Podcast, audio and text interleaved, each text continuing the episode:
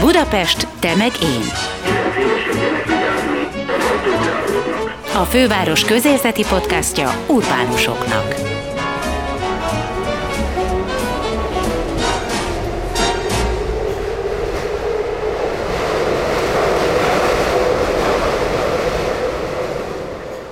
Sziasztok! A mai podcast vendége Mácsai Pál, színész, rendező, színházvezető. Beszélgetünk édesapjáról, Mácsai Istvánról, akinek most nyílt kiállítása a Kiscelli Múzeumban. Beszélünk az Örkény Színház jelenéről és jövőjéről, arról, hogy vajon van-e öncenzúra a mai színházakban, és miért csak két bemutatója lesz az Örkény Színháznak jövőre. És végül a színész Mácsai Pálnak is felteszünk néhány kérdést legutóbbi nagy szerepéről, Szolneszről. Mielőtt színházról beszélünk, én azért arra gondoltam, hogy édesapád kiállításáról ejthetnénk néhány szót. Egyrészt azért, mert hogy Mácsai Istvánnak ez egy nagyon régóta várt átfogó kiállítása. Talán ilyen még nem is volt, hogy ilyen sok rétegben megmutatkozon az ő művészete. Másrészt pedig testvéreddel együtt itt állatvezetést is vállaltok néhány alkalommal a Kis Szelli Múzeumban, bár én azt néztem, hogy már jegyet nem lehet rá venni, de nem is ezért fogom ezt most megkérdezni, hanem azért, mert azt lehetett olvasni, hogy számotokra is adott újat ez a, az összeálló kiállítás, mondott újat az édesapátokról. Igen. És ez mi? Jó, jó nehéz egyrészt megfogalmazni, másrészt röviden. Uh-huh. Nem kell röviden. Ja. Akkor a rám szánt órát ez, ez Tényleg? kitöltjük. Ugye elolvastad a naplóját is, ugye? Tehát az hát egészen hogyne, túl vagy. Hogyne. Ö, hát, de én ismerem az apámat, meg az életét is. Persze a, a, a napló, ami hát más. 4000 oldal, ami rettenetesen ö, sok kézzel írott. Tehát ha szerkesztve van és nyomtatva, akkor is 1500-2000 lenne, ha, ha kiadnánk. Persze a naplóban voltak új dolgok. A lényege az, hogy egy ilyen nagy kiállítás az hát egyrészt képzőművészetileg, meg műtörténetileg, meg, meg szakmai megítélését tekintve, és így tovább hangol egyet egy-egy életművön mindig. És ezt én is érzékelem, de elsősorban ez egy, ez egy személyes lelki esemény nekem, tehát nem egy műtörténeti, hanem egy, hanem inkább pszichológiai. Uh-huh. Tehát látni a, a mennyiséget és az életútban lévő törekvéseket a, a hirtelen új szemmel, hát 20 éve, hogy meghalt lassan, és száz éves lenne, 101, egy, egy, szóval ez mindenképpen egy új perspektíva, egy új optika, és egyrészt másképp látom, őt, másrészt pedig úgy érzem magam, tehát valóban másképp látom, a kérdésed az volt, hogy miben. Konzekvensebbnek és kitartóbbnak és heroikusabbnak látom az egész életét, mint korábban. Ő ugyanis egy későn jött hős, egy úgynevezett későn jött hős, aminek az irodalomban Don Quixote a, a ő, ős alakja, vagy a toposza, 200 éve korábbi lovagregények világában él, és ezért egyszerre heroikus és komikus már a, a Don Quixote de la Mancha. És apám, akit csak a festészetnek azok a kérdései izgatták, amelyek már száz évvel korábban véget értek kérdések lenni, legalább száz évvel korábban, tehát a látvány, az ábrázolás minősége izgatta egyedül, abstrakció iránti érzéke nagyon kevés volt, inkább írtózott tőle. Ugyanakkor a személyisége, a, a gondolkodása és a humora és az egész világba vetettsége az egy teljesen 20. századi, sőt, annak is a korszerű vonulat egy groteszk, bonyolult, rétegzett lélek volt. Na most ez a kettősség, ez az ő egész életét meghatározta, természetesen szétfeszítette, és a jó képeiben összeér. És ezt, ezt látni, hát nagyon felemelő és megható. Másrészt meg úgy érzem magam látva azt, hogy az ő, hogy az ő életműve megvan, mint, mint ugye az emberek az apjával egy ilyen fejlődéses viszonya van, tehát először az apa a meghaladhatatlan nagyság és erő és kétségbevonhatatlanság, később kamaszkorban kérdőjelek serege jelenik meg, aztán lázadunk, aztán el akarjuk őt törölni a föld színéről, aztán lassan megbékélünk vele, és rájövünk, hogy ő is én vagyok, és én is ő vagyok. De most éppen úgy érzem magam, egy lezárt kapcsolat után hirtelen, hiszen meghalt, meggyászoltam, elbúcsúztunk, mintha három éves lennék, és fölfelé nyújtom a kezem, hogy meg tudjam fogni az övét, és mintha vinne egy utcán. Tehát ez egy nagyon összetett élmény. Tulajdonképpen édesapád egy, egy örkényhős.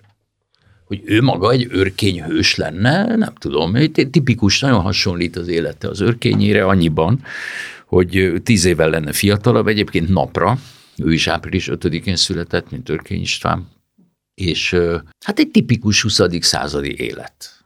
És, egy, és szintén, akár őrkénynél egy eredeti optika, amivel végignézi a saját életét. Nekem egyébként az izgalmas volt, hogy ő, ő neki volt egy dilemája egy franciaországi tanulmányút kapcsán, hogy ne is jöjjön haza. Nem a franciaországi tanulmányút kapcsán volt Mindig a dilemma, volt? hanem a magyar történelem kapcsán volt a dilemma. És akkor mondott egy nagyon érdekes mondatot, hogy Mint ott, sokaknak.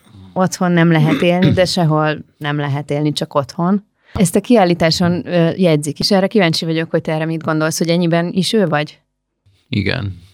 De erről beszéltél velük a szüleiddel arról valaha, hogy mégis miért döntöttek így? Mert Hogyne, ahogy, ahogy mondtad sokat. is, hogy édesapád igazából mellőzött volt hosszú évtizedeken keresztül a szakma által, míg a közönség egyébként szerette, de pont emiatt Igen. az ábrázolás mód miatt, amit ő kitartóan hát képviselt. Apám, nem, az apám nem szakmai jogból akart elmenni, hanem szabadságvágy okán. Tehát uh-huh. született 22-ben. Ez a hortizmus felívelő szakasza.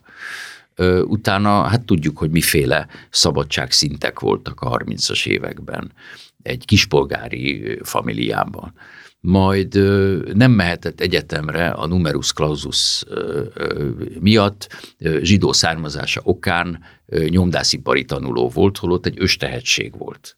És ezt mindenki tudta, és 45-ben azonnal föl is vették egy, egy másodperc alatt, hiszen nagyszerűen rajzolt, tehát csodálatos született tehetség volt. Majd volt a munkaszolgálat, majd a háború, majd a bujkálás, majd az életveszély, majd a, majd a haladéktalanul felkoncolandó státusz. Majd ugye jött három úgynevezett konszolidációs év, és beköszöntött a rákosi rezsim, ahol az édesanyja testvére 7 évet ült, és roncsként lökték ki a börtönből 55-ben, majd jött 56 mit szeretett volna a szabadság szinten az ő szülőhazájában mindaddig. És akkor, hát, és, és, és hát egyáltalán nem utazott, hát sose volt külföldön, mikor utazhatott volna. És akkor megnyílt előtte a világ 56-ban, édesanyámmal együtt, elmentek, és kerek szemekkel nézték, és apám szerintem azért jött haza, mert egy ragaszkodó és nosztalgikus alkat, ez látszik a festményein, a szüleik éltek, mind a négy, én már nem ismertem a nagyszüleimet, csak az egyiküket, és ugyanez a megrángatott élet jutott nekik is osztályrészül, tehát hamar meghaltak, és akkor, ja, és hát arról nem beszél, hogy festészetileg, ami, amit ő csinálhatott mindaddig, az az úgynevezett szocreál. Abban lehetett nyilvánosan megnyilvánulni. Utálta és abba is hagyta a festészetet 55-ben. Tehát egy tulajdonképpen egy rendkívül fájdalmas élményekkel és csődökkel teli élet állt mögötte mindaddig, és hazajött, mert úgy érezte, hogy öreg ahhoz, hogy újra kezdje, és akkor itthon kezdte újra. Hogy, hogy valójában mi hozta haza a nosztalgia, gyávaság, valódi fáradtság, vagy annak a megértése, hogy neki ahhoz, hogy a saját hangját megtalálja, itthon kell lenni. Mert itt vannak azok az élmények, amelyekből táplálkozni tud. Tehát, hogy, az, hogy a 35, 36, 37 éves koráig való ö, ö, élményanyag, ez a gyökérzet, ha elvágódik, akkor sose találja meg a saját festői hangját. És ha megnézzük a képeit, ez stimmel is. Tehát a budapesti kapuajak és a, és a nosztalgikus, visszavágyódó, szomorú regisztrálása annak, amiben ő élt, az egész biztos, hogy Párizsban, ami teljesen másik kultúrkör gondolkodás valahogy nem működött volna. Volt az ő személyiségében egy ilyen irodalmi, e, e, erősen a konkrét élményekre támaszkodó látványokra, látványokra építkező hajlam, és hát én azt el tudom képzelni, hogy egy budapesti hetedik kerületi utcának a látványa mélyebben érintette, mint, a, mint egy párizsi alkonyi. Egész biztos, mert ahogy a kiállításból is kiderül, elképesztő szenvedéllyel szerethette ezt a várost, mert videón, ugye neki volt egy 8 mm-es, egészen korán egyébként, egy 8 mm-es kamerája, de fotókon is elképesztő részletességgel dokumentálja Budapestet, meg a budapesti embereket, a házakat. Szóval- Szenvedélyes viszony valóban, de nem feltétlenül szeretett. Nem, hanem a dokumentálás vágyat. Mindig meg akarta fogni a pillanatot, ami persze lehetetlen. Neki néha sikerült jó képein valóban. Volt benne egy mániás rögzíthetnék, és dokumentálási De tényleg elképesztő hajlam. Hát kép.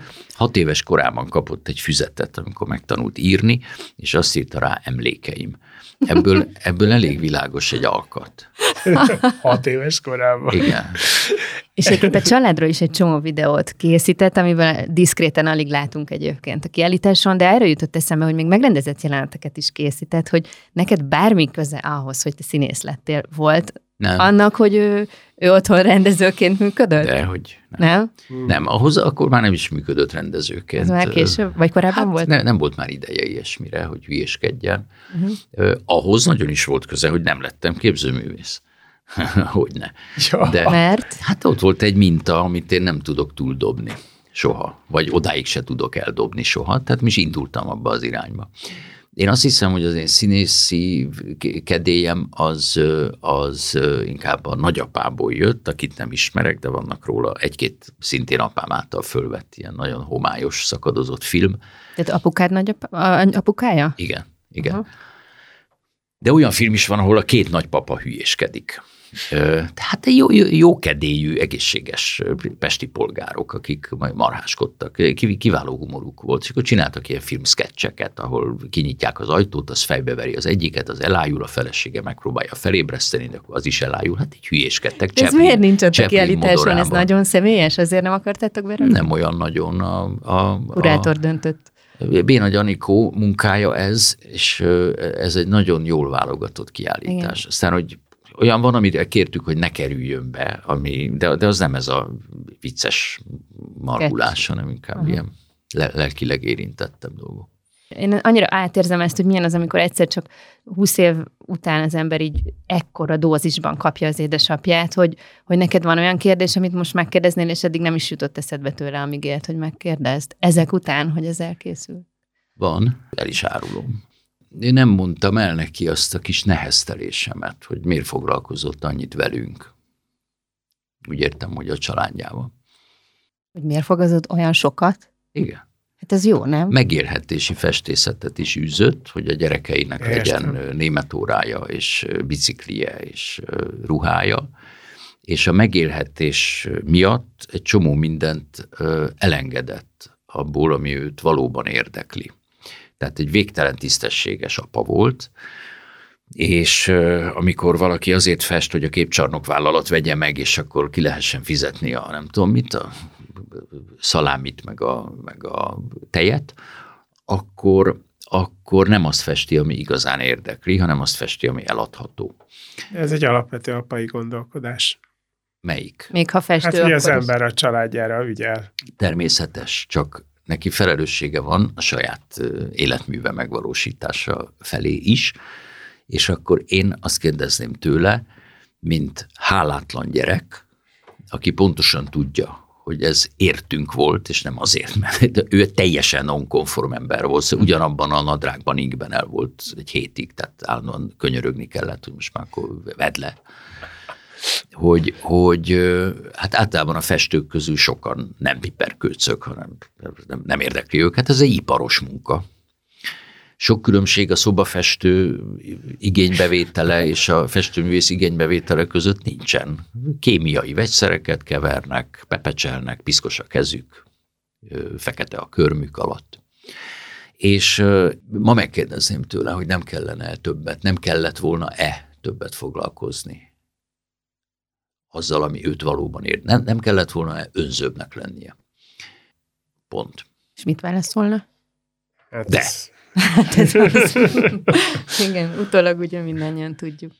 Van egy kiadványom minden évben az Örkény Színháznak, ez idén is van, és ebben az, az összes színművész azelőtt az épület előtt fotózkodott, amit a legjobban szeret. Igen. Te a Lánchíd dat választottad, és ott van édesapádnak egy képe, egy 45-ben készített ja, kép, igen.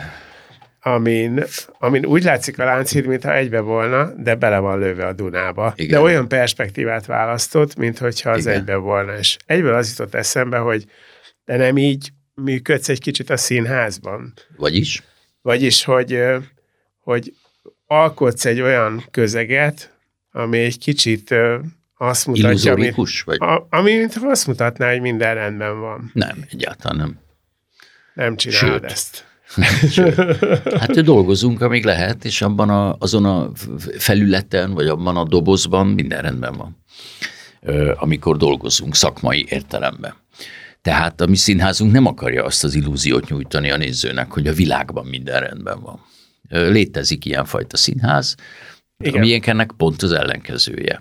Az, hogy igyekszem megteremteni, ha arra gondolsz, hogy igyekszem megteremteni a körülményeket a, a kollégáknak és a munkára, mintha minden rendben volna, ez stimmel. Ez teljesen stimmel. Abszolút, hogy, hogy, hogy mint hogyha nem erre menne a világ. Mert, hogyha, mert azért alapvetően az, a magyar színházi struktúra nem erre felé megy most ebben a pillanatban. Már mi felé? Hát, hogy így megmutassuk azt a világot, ami körülöttünk van. Hát de, de attól függ, melyik színház. De, Igen. de azok a színházak, amik a közéletet, és itt nem a politikára gondolok pusztán, hanem az egész létezésre, az egész közérzetre, a világba vetettségünknek a fajtájára. Tehát azok a színházak, amelyek ezzel nem foglalkoznak, azok nem is annyira izgalmasak.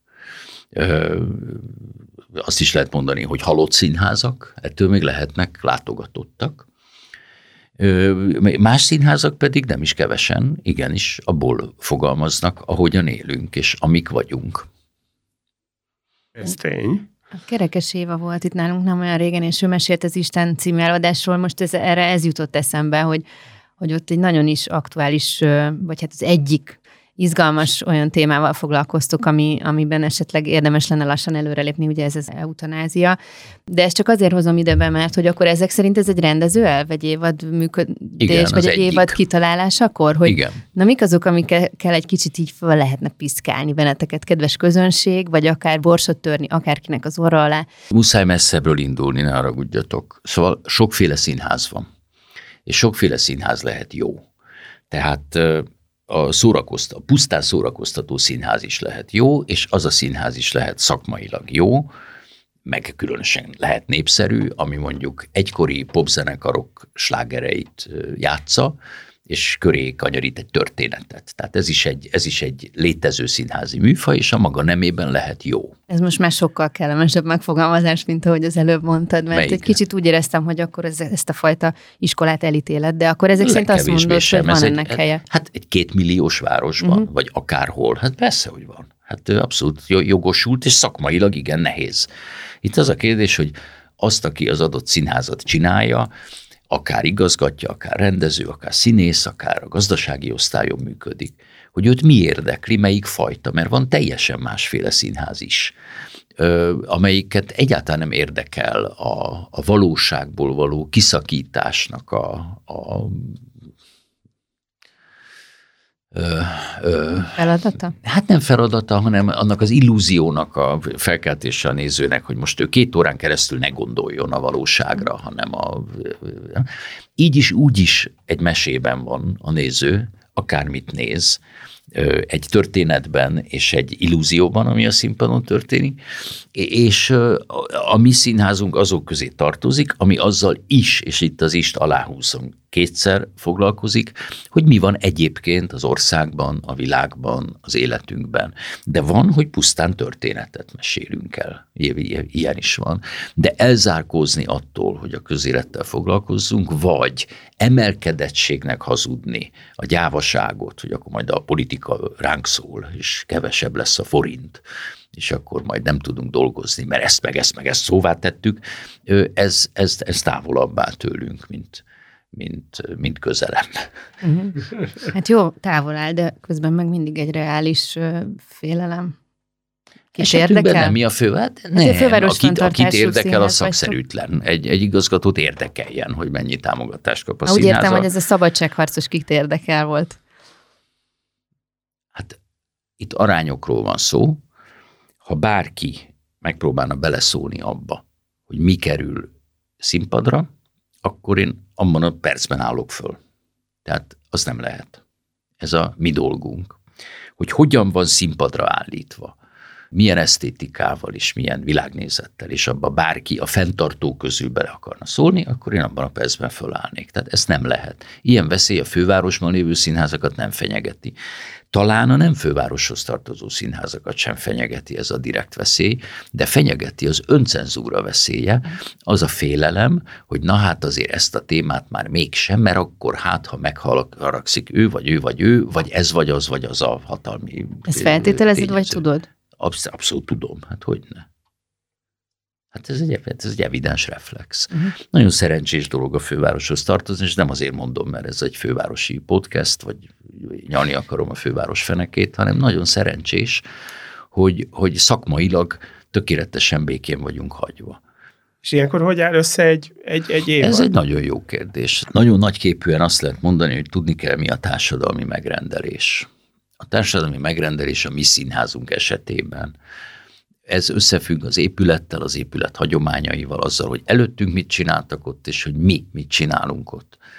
És ez egy kicsi és ügyetlen színpad, ami nagy zenés, vagy nagy, nagy apparátusú darabok bemutatására, különösen nagy képzőművészeti vagy látványapparátusú darabokra alkalmatlan, és ezért tulajdonképpen két irányt lehet ott vinni. Az egyik ez a prózai drámaszínház, amit megint csak nagyképűen művészszínháznak szoktak nevezni, és a másik a szórakoztató színház, tehát ami nagyjából a játékszín, vagy a volt madács kamara uh-huh. ö, ö, iránya. De már azt se lehet megvalósítani nálunk, amit mondjuk a centrál csinál. Tehát már az is egy nagyobb apparátust igénylő, ö, szenikai apparátust igénylő dolog. És ö, ö, mi azt választottuk, amikor elkezdtünk dolgozni lassan 25 éve, 23, hogy, hogy azt a hagyományt folytatjuk, a prózai dráma színház hagyományát, tehát társulat van, repertoár színházként működünk, alapos próba munkával és magas irodalmi igényel körül ez, ebbe lehet összefoglalni. Ha így van, akkor van a megrendelésnek még egy ága, hogy mennyi pénz van a művészetre. Most kevés pénz van a művészetre, számosokból. Egyrészt a főváros szegény, tehát szándékánál jóval kevesebbet tud adni az intézményeinek, így a színházaknak is. Másrészt a rezsi sem egy öröm, és ez azt jelenti, hogy idén az előttünk álló évben, tehát a 23-24-es évadban az egészséges 7-8 helyett összesen négy bemutatónk lesz. Ez nagyon kevés és veszélyes egyébként.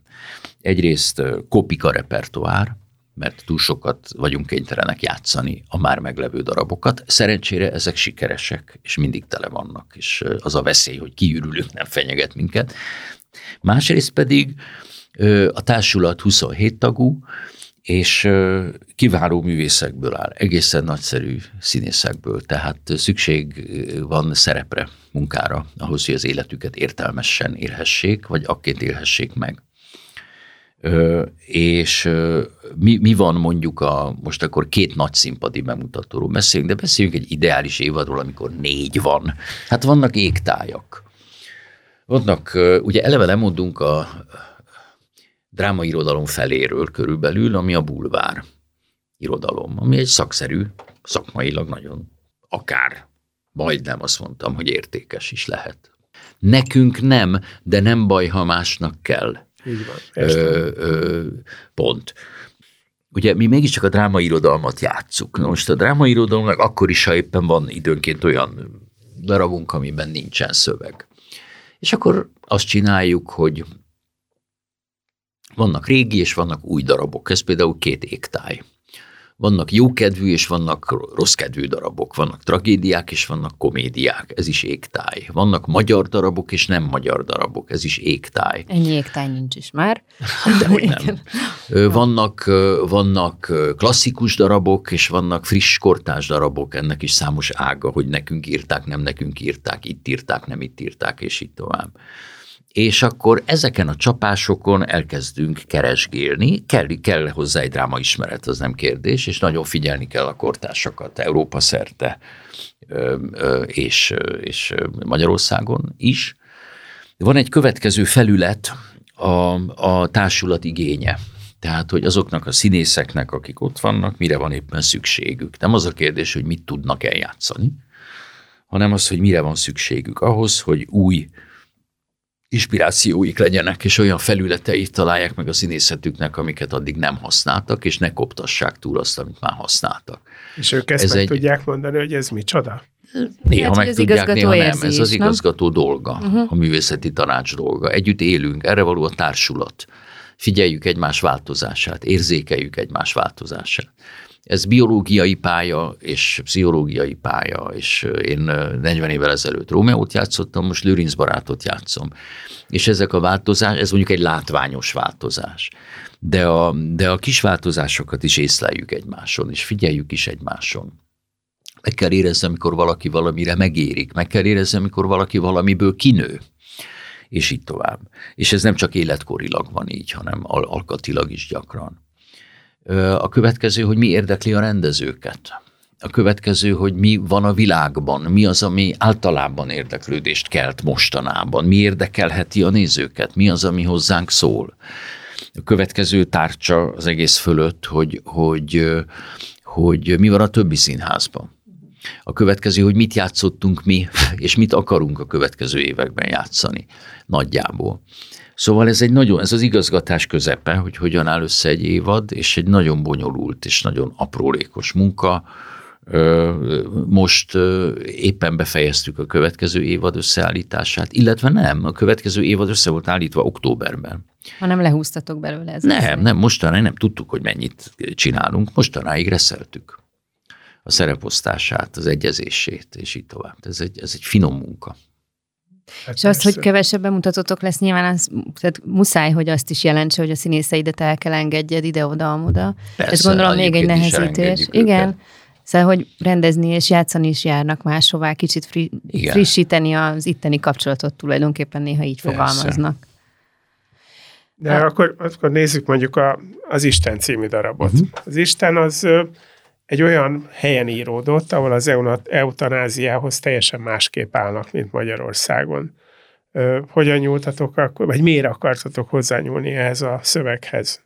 Hát ö, ö, épp azért, mert ez Magyarországon nem téma, és talán egy társadalmi párbeszéd megindulásához, vagy egyáltalán, hogy az embereknek eszébe jusson, hogy ezen kellene gondolkodni, ahhoz ez hozzájárulhat. Ezért. Ö, és ö, Hát magyarítottuk, tehát természetesen jogilag is és orvosilag is ö, ö, ö, át ö, helyeztük a magyar orvosi praxisba és a magyar jogrendbe ezt a szöveget, a szerző engedélyével természetesen. Akkor azért ez egy, hogy mondjam, egy komoly felelősség ehhez hozzányúlni. Ráadásul egy olyan témához, ami Magyarországon nincs kibeszélve. Igen, igen. De közben azért csak egy játék, szóval, hogy olyan hát értelemben hát nem felelősség, hogy hát, hogy, hogy nem változtat, úgy értem. Bár mondjuk itt van egy szavazás a végén, ahol a közönség... A szavazás se változtat semmin, az a játék. Az, az változtat, játék. hogy emberek látnak egy probléma kört, meglehetősen alaposan Meg körbejárva, rágják. persze nem teljesen körbe, és akkor, amikor elmennek a színházba, akkor ez foglalkoztatja őket. Napokig, gyakran hetekig, gyakran még tovább. Vitákat és beszélgetést generál, és átgondolásra késztet Tehát én magam is, amikor elolvastam a darabot, elkezdtem átgondolni, hogy én hogy viszonyulok ehhez személyesen. És ez helyes. Ez a, ez a célja. Uh-huh. Tehát ennyiben természetesen egy játék, de ennyiben nem játék, hogy, hogy elvisz magával a néző. Mégpedig egy ilyen nagyon konkrét kérdést. A Shakespeare viharját megnézzük, akkor is egy csomó kérdést elvisz magával a néző. Talán nem ilyen konkrétak, és nem ilyen húsba vágóak, nem talán, hanem biztosan. De az, azok is kérdések. Persze, én igazából úgy értettem azt, hogy mondjuk azt nem lehet tőle remélni, hogy a jogrendszer fejéhez kap, érted? Tehát én így gondoltam, de ahogy te mondod, úgy természetesen ja, van egy hatása. nem lehet remélni, hogy a jogrendszer a fejéhez kap, és ez, ez, ez nyilván nem is a mi dolgunk. Nem fejeztük be, vagy nem vartuk el azt a szállat, hogy jövőre ilyen előadásokat terveztek, hosszasan kifejtetted, hogy mik azok, amik befolyásolják a darab választást, és akkor abból azért talán kiderülne az is, hogy az Örkény Színház, meg Mácsai Pál és a társulat mire akar gondolni a jövő évben, és mit szeretne, hogy mi is gondolkodjunk rajta.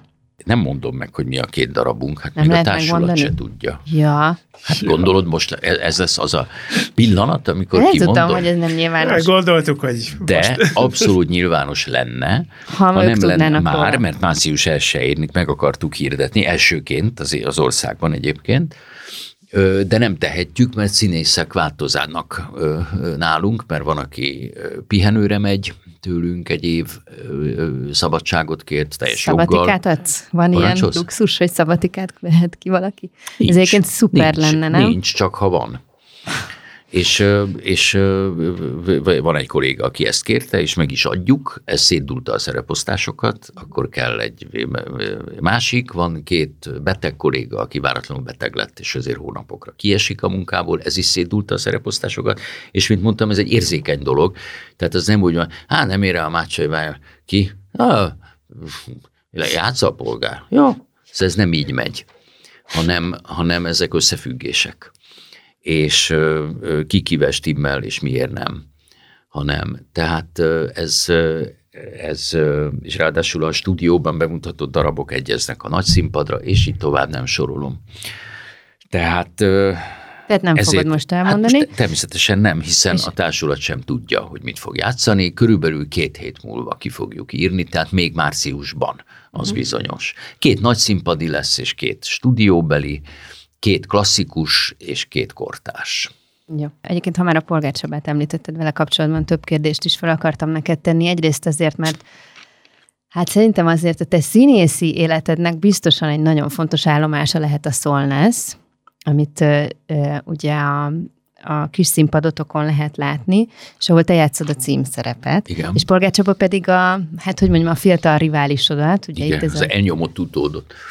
Az, el, az általad elnyomott utódot, és vele lehet, hogy olvastad, készült most a Magyar Narancsban egy interjú. Nem olvastam, csak a címlapot láttam, ahol bejelentkezik az állásomra. Igen, ezt akartam mondani, hogy szerintem ez teljesen félrevezető az a címlap, de majd itt a konyhában itt van egyébként a Magyar Narancs, szívesen Nagy kölcsönadom. a Magyar Narancstól, hogy egyáltalán nem szóltak a Polgár Csabának, hogy címlapon lesz, és egyáltalán ah. nem szóltak arról, hogy mi hogy lesz ezt a, a mondatot fogják kiemelni, akkor ti ezzel már túl ezen a beszélgetésen. Ez sajtóetikailag? Ez sajtóetikailag zéró. Igen? Természetes. Ezt nem hát tudom. Ezt nem csinálni. Hát, hogy? Minden esetre pont, hogy nem jelentkezik be a te tudom, állásodra. Tudom, hát viccelek. Hát, megbeszéltétek. Hát, erő, hát ahogy le, én nagyon jóban vagyok a Csabával, pontosan tudom, hogy hogy gondolkodik, és pontosan tudom, mik a tervei, és ezek teljesen egybeesnek az én terveim. Tehát... Jó, de én hadd kapcsoljam össze egyrészt a Szolnászt, másrészt Polgár Csabát, akinek egyébként olyannyira nem rivalizáltok, hogy oda is adtad a művészeti vezetést a kisebbik hát örkény színpadon, tehát ott igazából most ő irányít olyan értelemben, hogy mik lehetnek műsoron, de azért te mondott egy mondatot ebben az interjúban, ami, amiről izgalmas lenne véleményedet hallani. Azt Jó. hogy szerint ez lenne az egészséges, hogyha tíz év lenne színházigazgatónak egyszerre kiadható két... Ö, Tehát két ciklus kurzus, lenne két szerint ciklus, egészséges egy Lehet, hogy igaz. színházigazgatónak. Te mit gondolsz erről? Mert beszélgettünk az színházigazgatói feladataidról, kicsit így érzem a metakommunikációdon azt, hogy azért ez egy, ez egy nagyon nehéz, és már néha lehet, hogy terhes dolog. Ez gyakran terhes, ez egyáltalán nem titok, és soha nem is titkoltam, hogy egy csomó részt belőle én egyáltalán nem szeretek. Pont az évad összeállítását nagyon szerettem természetesen, mert az egy művészi feladat. De hát egy színház az egy intézmény, és egyébként fele részben műszaki intézmény és az ezzel való sziszifuszi vacakolást azt kiszereti. Hát azt senki nem szereti. Nincs az a menedzser igazgató, aki, aki azt szereti, amikor azt kell számolnia, hogy a rezsi költséget melyik fűtőtes letekerésével tudja optimalizálni. Ezt nem De szereti. nincs, de ezt neked kell? Nincs, neked van gazdasági igazgatód, nem? Hogy ne volna. Gazdasági Akkor- igazgató is van, műszaki vezető is van. És neked kell rezsit számolgatni? nekem is kell. Hát vagy igazgató, vagy vagy nem. Tehát én az az alkat vagyok, aki mindenbe belefolyik, mert ez egy egységesen működő dolog. Természetesen nem kell ö, ö, ö, ne, nekem számolni, hanem amikor azt kell eldönteni, hogy ezt a helységet fűtjük, vagy azt a helységet fűtjük, én erről beszélek, akkor abban nekem abszolút döntenem kell. Uh-huh. Ö, és mit tudom én, hát most csak egy, egy minden, mindegy. De egyébként, ha terhemre lenne a, a mérleg, végső mérlegben, akkor nem csinálnám. Hát ez, ez, ez természetes. A, a, a kérdésed, hogy tíz év vagy nem tíz év, ez alkat kérdése. Szerintem ilyen is van, meg olyan is. De, de nem ördögtől való gondolat. Az biztos, hogy a magyar színházi praxis hagyományaiban nem nagyon tudja kezelni az új jelenségeket. Arra gondolok, hogy, hogy Budapesten gyakorlatilag máig én vagyok a legfiatalabb színházigazgató. Szerintem ez súlyosan szakszerűtlen. Természetesen Kovács Adél a legfiatalabb, de egyidősek vagyunk, együtt jártunk az iskolába. Ő, ő, ő fiatalabb fiatalabbnak egy évvel. ki. Hát még jó. Hát először is ő nagyon szép, másrészt nagyon szerencsés, harmadrészt pedig ő egy lány, tehát illetve hölgy. Tehát ö, ö, együtt diplomáztunk. És van persze, aki fiatalabb, de akkor is a színház igazgatás miután egy nagyon erős aktivitást igénylő munka, szellemi és fizikai aktivitást, különösen, ha az ember színész, rendező és igazgató, mert van, aki nem színész, rendező és igazgató, nem rendező és igazgató, de olyan is van, aki csak igazgató, nagyon ritka egyébként. Az, az 35 és 55 éves kor között áll igazán jól az embernek biológiailag. De van, aki nem így van, de van, aki 90 éves koráig is tudja csinálni. Igen, de te jó. most az egyéni okokat sorolod, de pont a Csaba arra is utal az interjújában, hogy így viszont kimarad egy generáció. Én azért sorolom az egyéni okokat, mert nem hagyod végigmondani. Bocsánat, akkor Tehát, csak én próbálom tényleg körbejárni, tehát, tehát az egyszerű ö, ö, ilyen, ilyen ö, legyen tíz év és megvan oldva a probléma. Ez nem így van. Ez összetettebb. Tehát azért mondom, hogy nem képes kezelni az új jelenségeket. Mi az új jelenség? A színház az egy moz, mozgékony felület. Keletkeznek színházak, és megszűnnek színházak. Azok közösségi együttlétek. Nem az épületekről van szó. Tehát van egy tehetséges fiatalember, és maga köré tud gyűjteni a szakmai gravitációja miatt más tehetségeket, és elkezd csinálni egy színházat. És az a színház egyszer csak belobban, és jó lesz. Nem tudja a hivatalos közeg ezeket a jelenségeket, mert ezek az igazán fontos jel. Nem az a fontos jelenség, hogy ki veszi át ezt vagy azt a száz éve működő közszínházat, hanem az új jelenségek. Tehát a krétakör megszűnt, holott pontosan így jött létre. A Bodó Viktor Sputnikja megszűnt, pontosan így jött létre. A Pintér Béláé nem szűnt meg, de nem tudott tagozódni a hivatalosba, hanem vagy szándékosan, vagy nem, de valahol kívül van jelenleg éppen Újpesten. Persze ebből nyeri egyrészt az energiáit, de nem tudta a hivatalos támogatott kőszínházi rendszer, ami tele van kőszínházakkal és támogatással, ezt kezelni. Ugyanez igaz a Mundrucó Kornél protonjára, és sorolhatnám, nem, nem, nem akarom húzni az időt, van még 5-6 olyan tehetséges jelentkezés, amelyik vagy csirájában, vagy virágba borulása után túlságosan hamar elpusztult. Azért, mert nem tudja a rendszer kezelni. Hogy mi van egy színházban, amikor jön egy új igazgató, egy kőszínházban, egy társulattal rendelkező színház, az egy másik kérdés. Ott lehet, hogy érdemes jobban ö, biztosítani a korszakolást és az élesebb váltásokat, tehát tíz évig lehet valaki, aztán lapát, és akkor jön egy új. De ennek meg az a veszélye, hogy azok a létrejött értékek, amik megteremtődtek a színházban, azok nem válnak el köddé.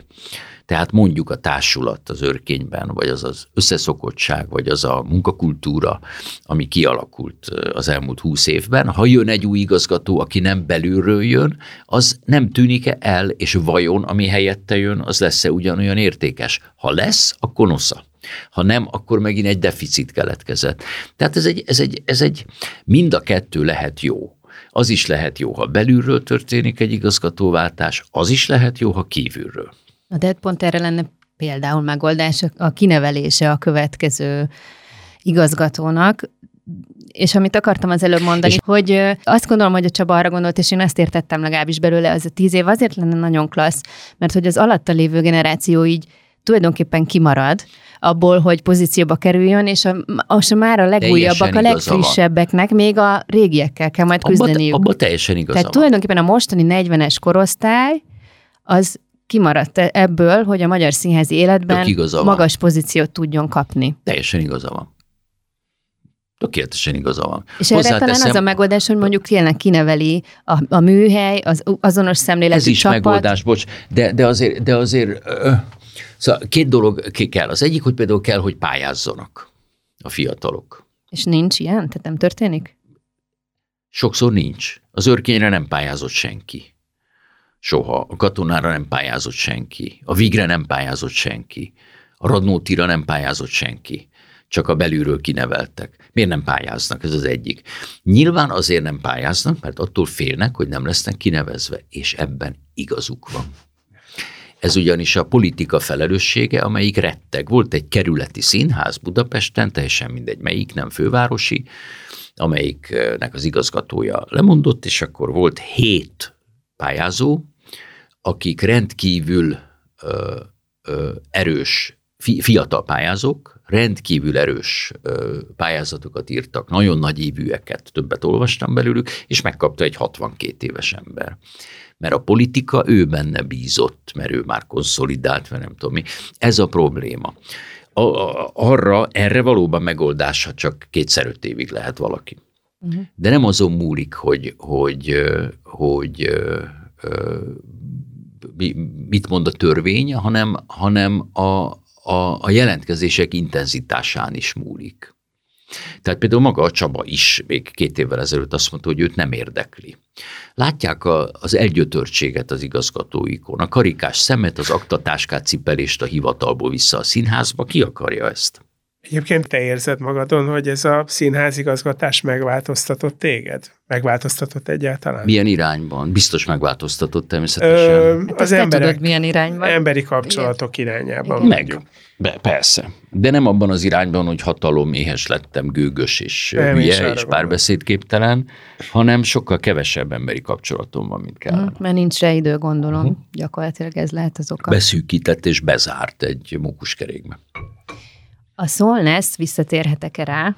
Hogy nem. Azt te gondoltad ki, hogy esetleg vegyétek elő? Hát nem. Képzeld el, hogy annyira Hanem nem. a rendezőnő? Hát annyira nem, hogy én nem voltam, két éven keresztül tiltakoztam ellene. De még nem tartasz hát ott, ahol a Solness mester? Hát, mint mondtad, a Polgár Csaba csinálja az Örkény Stúdió műsorrendjét. Gáspár Ildikó állt elő azzal, hogy ő szeretné a Solness rendezni, én velem soha nem jutott volna eszembe, nem szerettem a darabot. És akkor elolvastam újra, és uh, miután semmi közöm a szerephez, hiszen ő egy autoriter zsarnok, aki retteg a fiataloktól. Az én ambícióm szinte kizárólag az, el, előző pályázatomban lehet olvasni, hogy fiatalok bevonása a működésbe. Tulajdonképpen ez a címe a pályázatomnak másrészt pedig egy autoritár alak, aki terrorizálja a környezetét, abuzálja kifejezetten, szexuálisan is, és hát az egyiket meg szexuálisan is kihasználja, sőt, sőt többeket. Meg, meg szakmailag is egy, egy, egy arrogáns és kellemetlen, tulajdonképpen is zaklató. Hát ez, ez én nem vagyok.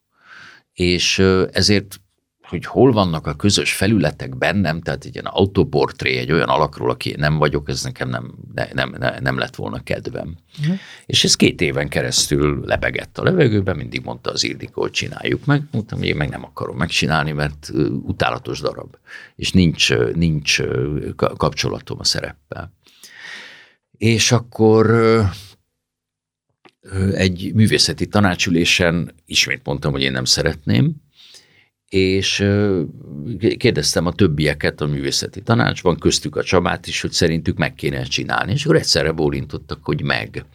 Kérdeztem, hogy miért gondoljátok, hogy meg.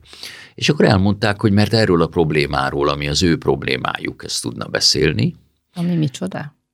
Hát amiről mostanáig beszéltünk, hogy nem ez jutnak személyes... helyzethez, mert az előttük lévő generáció elnyomja őket, és nem engedi őket helyzetbe és hogy erről kellene beszélni, és ennek a, ennek a párbeszédnek a, a megindításához ez helyes lenne.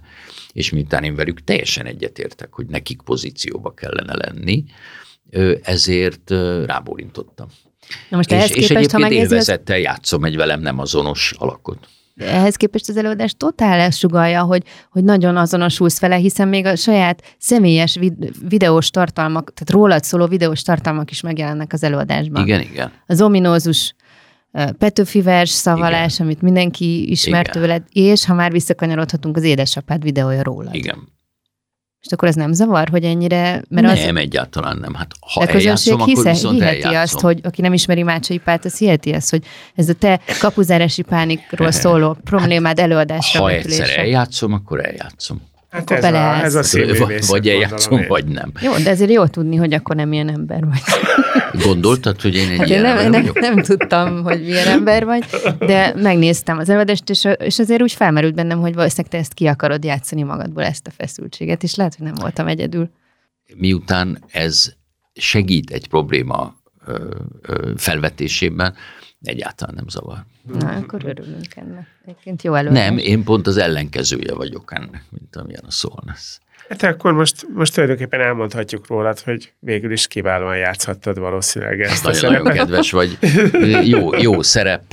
Igen. igen, igen. Tudod, ez olyan egy kicsit, mint nem, nem, igen, valóban itt össze van folyatva én velem. Igen, ez a megtévesztő benne. De hát nem, ez nem annyira megtévesztő, hanem inkább, illetve megtévesztő persze, hanem inkább, inkább, inkább a vállalásnak a, a, a szépsége, és ez tényleg így van. Ez tényleg a miért is a, a, a minőségét jelzi, hogy ha már beleállok egy ilyen problémában az egyik fél ábrázolásába, akkor viszont álljak bele tényleg. Uh-huh.